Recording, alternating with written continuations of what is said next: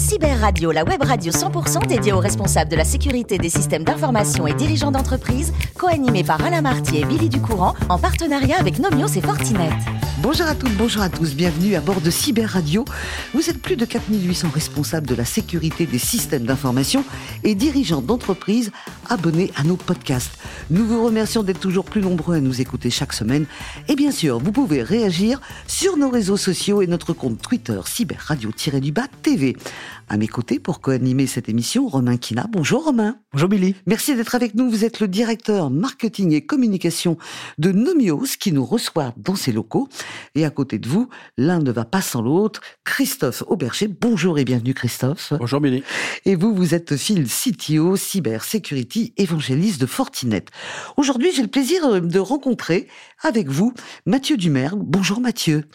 Bonjour Billy. Vous êtes le Chief Data Officer de PwC France Maghreb. Alors on va en parler euh, longuement, on va parler de votre métier, on va parler également de votre parcours. Euh, Mathieu, vous êtes né à Blois, très jolie ville. Oui. Avec un maire qui a été célèbre. Oui qui aimait beaucoup la culture. Oui, moi je crois qu'il est toujours vivant, je crois. Il est toujours vivant, mais je ne sais plus s'il est maire de Bois, je crois pas. Je crois pas. Et vous avez toujours été attiré par les sciences, avec une idée bien précise, quand vous étiez petit, c'est de résoudre des problèmes. C'est vrai ça? Oui, oui, c'est vrai, c'est vrai. Et ça m'a pas quitté, hein, parce qu'aujourd'hui, euh, mon travail consiste à, à, ça principalement, à résoudre des problèmes ou à les éviter en tout cas. Mhm, à les éviter. Alors, il y avait cette idée dans la tête de résoudre des problèmes, mais il y avait aussi une autre idée. Vous aviez envie d'être maçon pour construire une maison. La vôtre, elle vous plaisait pas euh, je, je, je, en fait, on a beaucoup déménagé avec mes parents quand on était petit, quand j'étais petit, et, euh, et, du coup, j'avais cette envie de, de, construire euh, une maison, en tout cas de faire construire une maison, de rassembler les expertises pour construire la plus belle maison, euh, enfin la maison la mieux adaptée à, à ma famille et à moi. Pas encore à l'époque. Hein. Pour arriver à tous ces, à ces deux rêves, vous passez un bac S, donc un bac scientifique, et ensuite vous faites l'école d'ingénieur en sciences et technologies du numérique. il y avait déjà des écoles? Comment vous l'avez connue cette école? C'était assez nouveau? Euh, alors ça existait, non, elle existait depuis euh, mhm. un certain nombre d'années, je me rappelle pas exactement de la date, mais euh, peut-être qu'elle existait déjà depuis 20 ans à l'époque. Ah quand même hein. Oui, oui, où, moi j'ai fait. Et en fait, j'ai été démarché au sein de mon lycée, hein, comme, comme beaucoup, et moi mon orientation était déjà faite dans ma tête. Hein. Je voulais voilà, être dans les sciences, dans l'ingénierie. Mhm. Et euh, cette école-là s'est présentée à moi avec un discours qui m'intéressait. Hein, euh, et c'est pour ça que je, suis parti. Euh, Alors, vous avez, là-bas. vous avez eu votre diplôme dans cette école. Absolument. Et vous allez conclure vos études avec euh, une école qui se trouve à Montpellier, la Montpellier Business School, où là, vous obtenez un MBA. Voilà. Jusque-là, parcours sans faute. Hein. exactement. Et c'était ce MBA, c'était une façon de, de, me projeter déjà vers les enjeux business, parce que tout au long de ma carrière, les, les, enjeux business les entreprises pour lesquelles je travaille euh, sont, sont, sont, importantes pour moi, pour bien faire mon travail. Mmh. Alors, si je résume votre carrière, euh, finalement, le plus gros de cette carrière se fait chez Ophi. Vous allez rester 18 ans. Alors, 18 ans, ça peut paraître long, mais sur place, il y a eu plusieurs cycles qu'on va peut-être un peu décliner. Vous avez donc bougé, évolué au sein de la société, mais ça a bougé aussi autour de vous. Les patrons sont partis, sont revenus, et puis il y a eu aussi des fusions. Comment ça s'est passé ces 18 ans? Vite, vite, très vite, très vite. Parce que euh, à chaque fois, vous étiez, c'était des postes différents? Voilà, c'est ça. Euh, j'ai commencé euh, au sein de la direction informatique, hein, la DSI, Bien sûr. ça s'appelait comme ça à l'époque.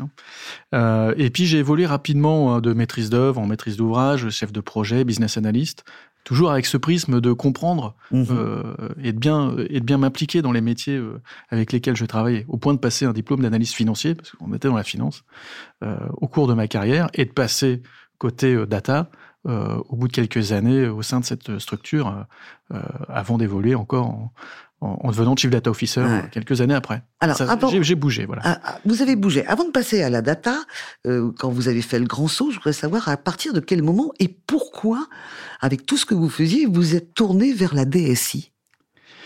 Alors, c'était une, une voie naturelle pour moi. Effectivement, au cours de mon enfance, euh, rapidement, au cours de mon adolescence, rapidement, j'ai mmh. été attiré par les ordinateurs, alors qu'il n'y en avait pas du tout autour de moi, dans ma famille ou dans le travail de mes parents, etc.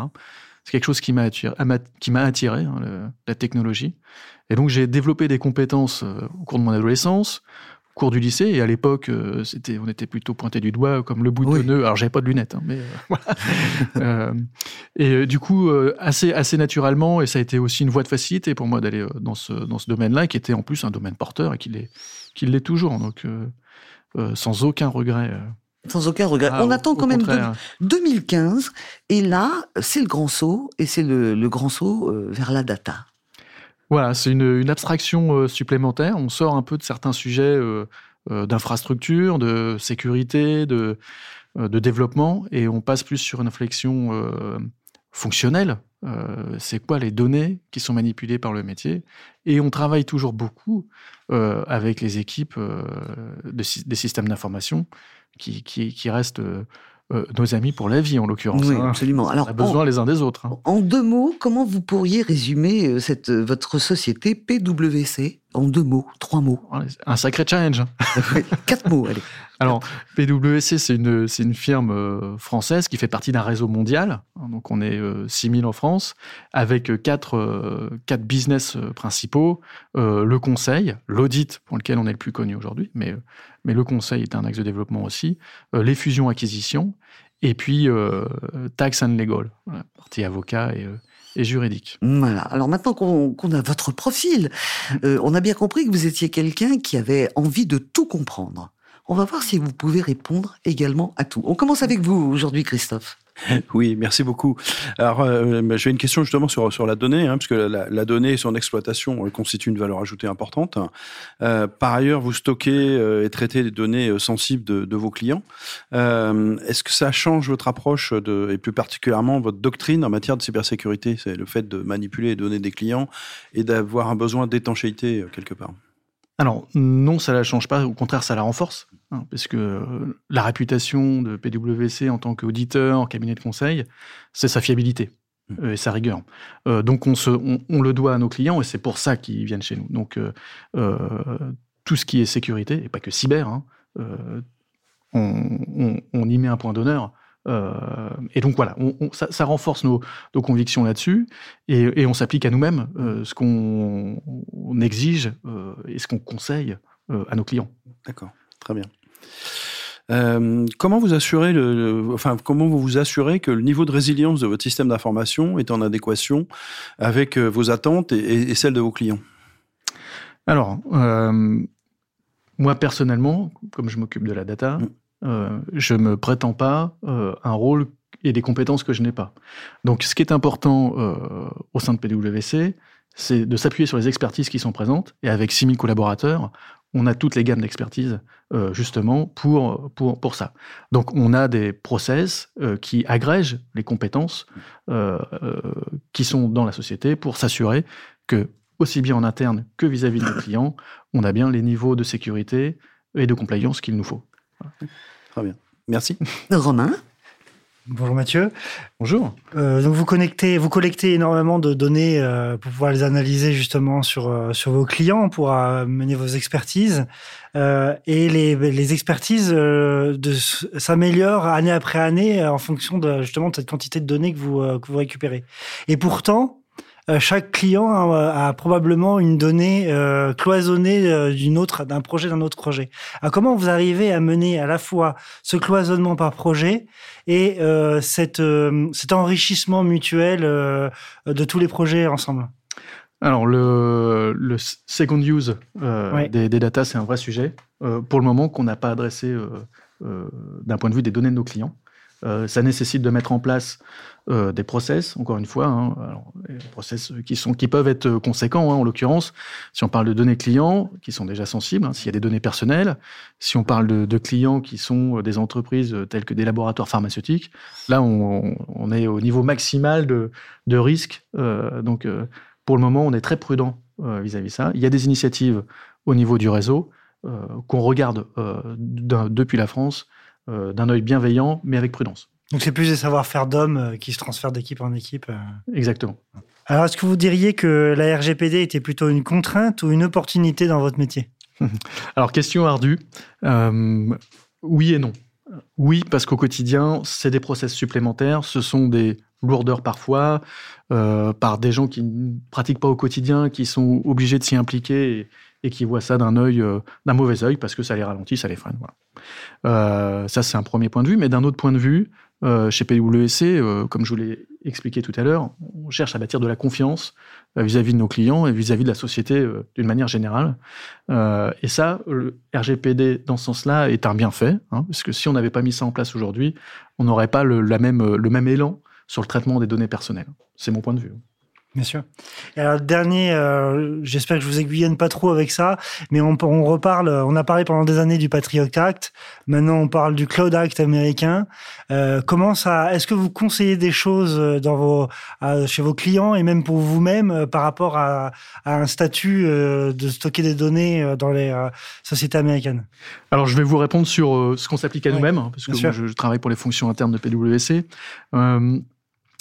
On, on est attentif euh, aux clés d'encryption euh, ou d'encryptage euh, et leur localisation, leur disponibilité, qui y a accès. on a encore posé pas mal de questions aujourd'hui même à, nos partenaires américains dans notre réseau pour, pour vérifier ces points-là sur, sur un projet de, data platform. donc, ce sont des sujets sensibles. Merci beaucoup. Mais merci à vous, Romain et Christophe, pour vos questions. Euh, Mathieu, on va revenir sur euh, ce que vous aimez en dehors de résoudre les problèmes, ou au moins les éviter, euh, ce qui est le cœur de votre métier. Je voudrais qu'on parle un peu sport tous les deux. ce que vous aimez dans le sport, c'est le collectif. Ah oui, je suis. Et en fait, ce que j'aime dans le sport collectif, c'est plus le collectif que le sport. Que le sport. Bonne question. Effectivement, le, je, je, le, je, je J'apprécie énormément les, succès collectifs, beaucoup plus que les succès individuels. La performance collective, euh, pour moi, c'est tellement sensible et compliqué à obtenir euh, que c'en est beau et, du coup, j'adore ça, oui. Voilà. Vous n'êtes pas à courir après une médaille ou après une victoire. Ce que vous aimez, c'est euh, un collectif qui se dépasse. Voilà, c'est le dépassement de soi, la, solidarité les uns envers les autres. Et puis, euh, effectivement, le, le, résultat final compte peu. Ce qui compte, mhm. c'est l'intensité qu'on y a mis. Alors, vous avez fait du foot, du rugby. L'intensité que vous mettez aujourd'hui dans le sport que vous pratiquez, le triathlon, quand vous me dites que la victoire compte peu, je me dis, mais quel boulot un triathlon si on n'a pas la victoire au bout quand même? Mais si, on a toujours une sorte de victoire. c'est le fait d'être au bout. Ça dépend de la, la, longueur du triathlon, mais euh, non, c'est toujours, c'est toujours une victoire, c'est toujours une satisfaction. Et euh, à 42 ans maintenant, euh, je, oui, non, je cours plus après les médailles. Voilà. Alors, vous aviez une autre passion qui est toujours présente, mais avec les enfants, c'est moins facile. C'était le cinéma. Et le cinéma, c'est un cinéma assez particulier, avec euh, deux personnalités formidables, différentes mais formidables. Vous adorez le cinéma et les films de Dupontel, et également ceux de Tim Burton on est dans deux univers très particuliers. Là. Voilà, c'est ça. J'ai un côté rêveur. Hein. Je vous laisserai classer le, lequel lequel. J'ai un côté rêveur et puis euh, et puis j'ai un côté aussi un peu un peu sarcastique. Euh, dès qu'on on se prend pas au sérieux, on, on, on est impliqué, mais on se prend pas trop au sérieux non plus, pour rester euh, toujours humble mmh. et, et, vigilant. Mmh, Est-ce qu'on parle de cybersécurité Je pense que c'est très important ça, d'être d'être humble. Vous avez vu Adieu les cons non, non oh, je l'ai pas vu. Mais non, je, manque de temps. bah oui, vous manquez de temps. Allez-y, louez-le parce que maintenant il est plus en salle. C'est un film formidable. Je vous remercie beaucoup Mathieu euh, de toute cette vérité, de cette sincérité. Merci aussi à Romain et Christophe. C'est la fin de ce numéro de Cyber Radio. Retrouvez toute notre actualité sur nos comptes Twitter et LinkedIn. On se donne rendez-vous mardi prochain à 14h précise pour une nouvelle émission. L'invité de la semaine de Cyber Radio, une production b2b radio.tv en partenariat avec Nomios et Fortinet.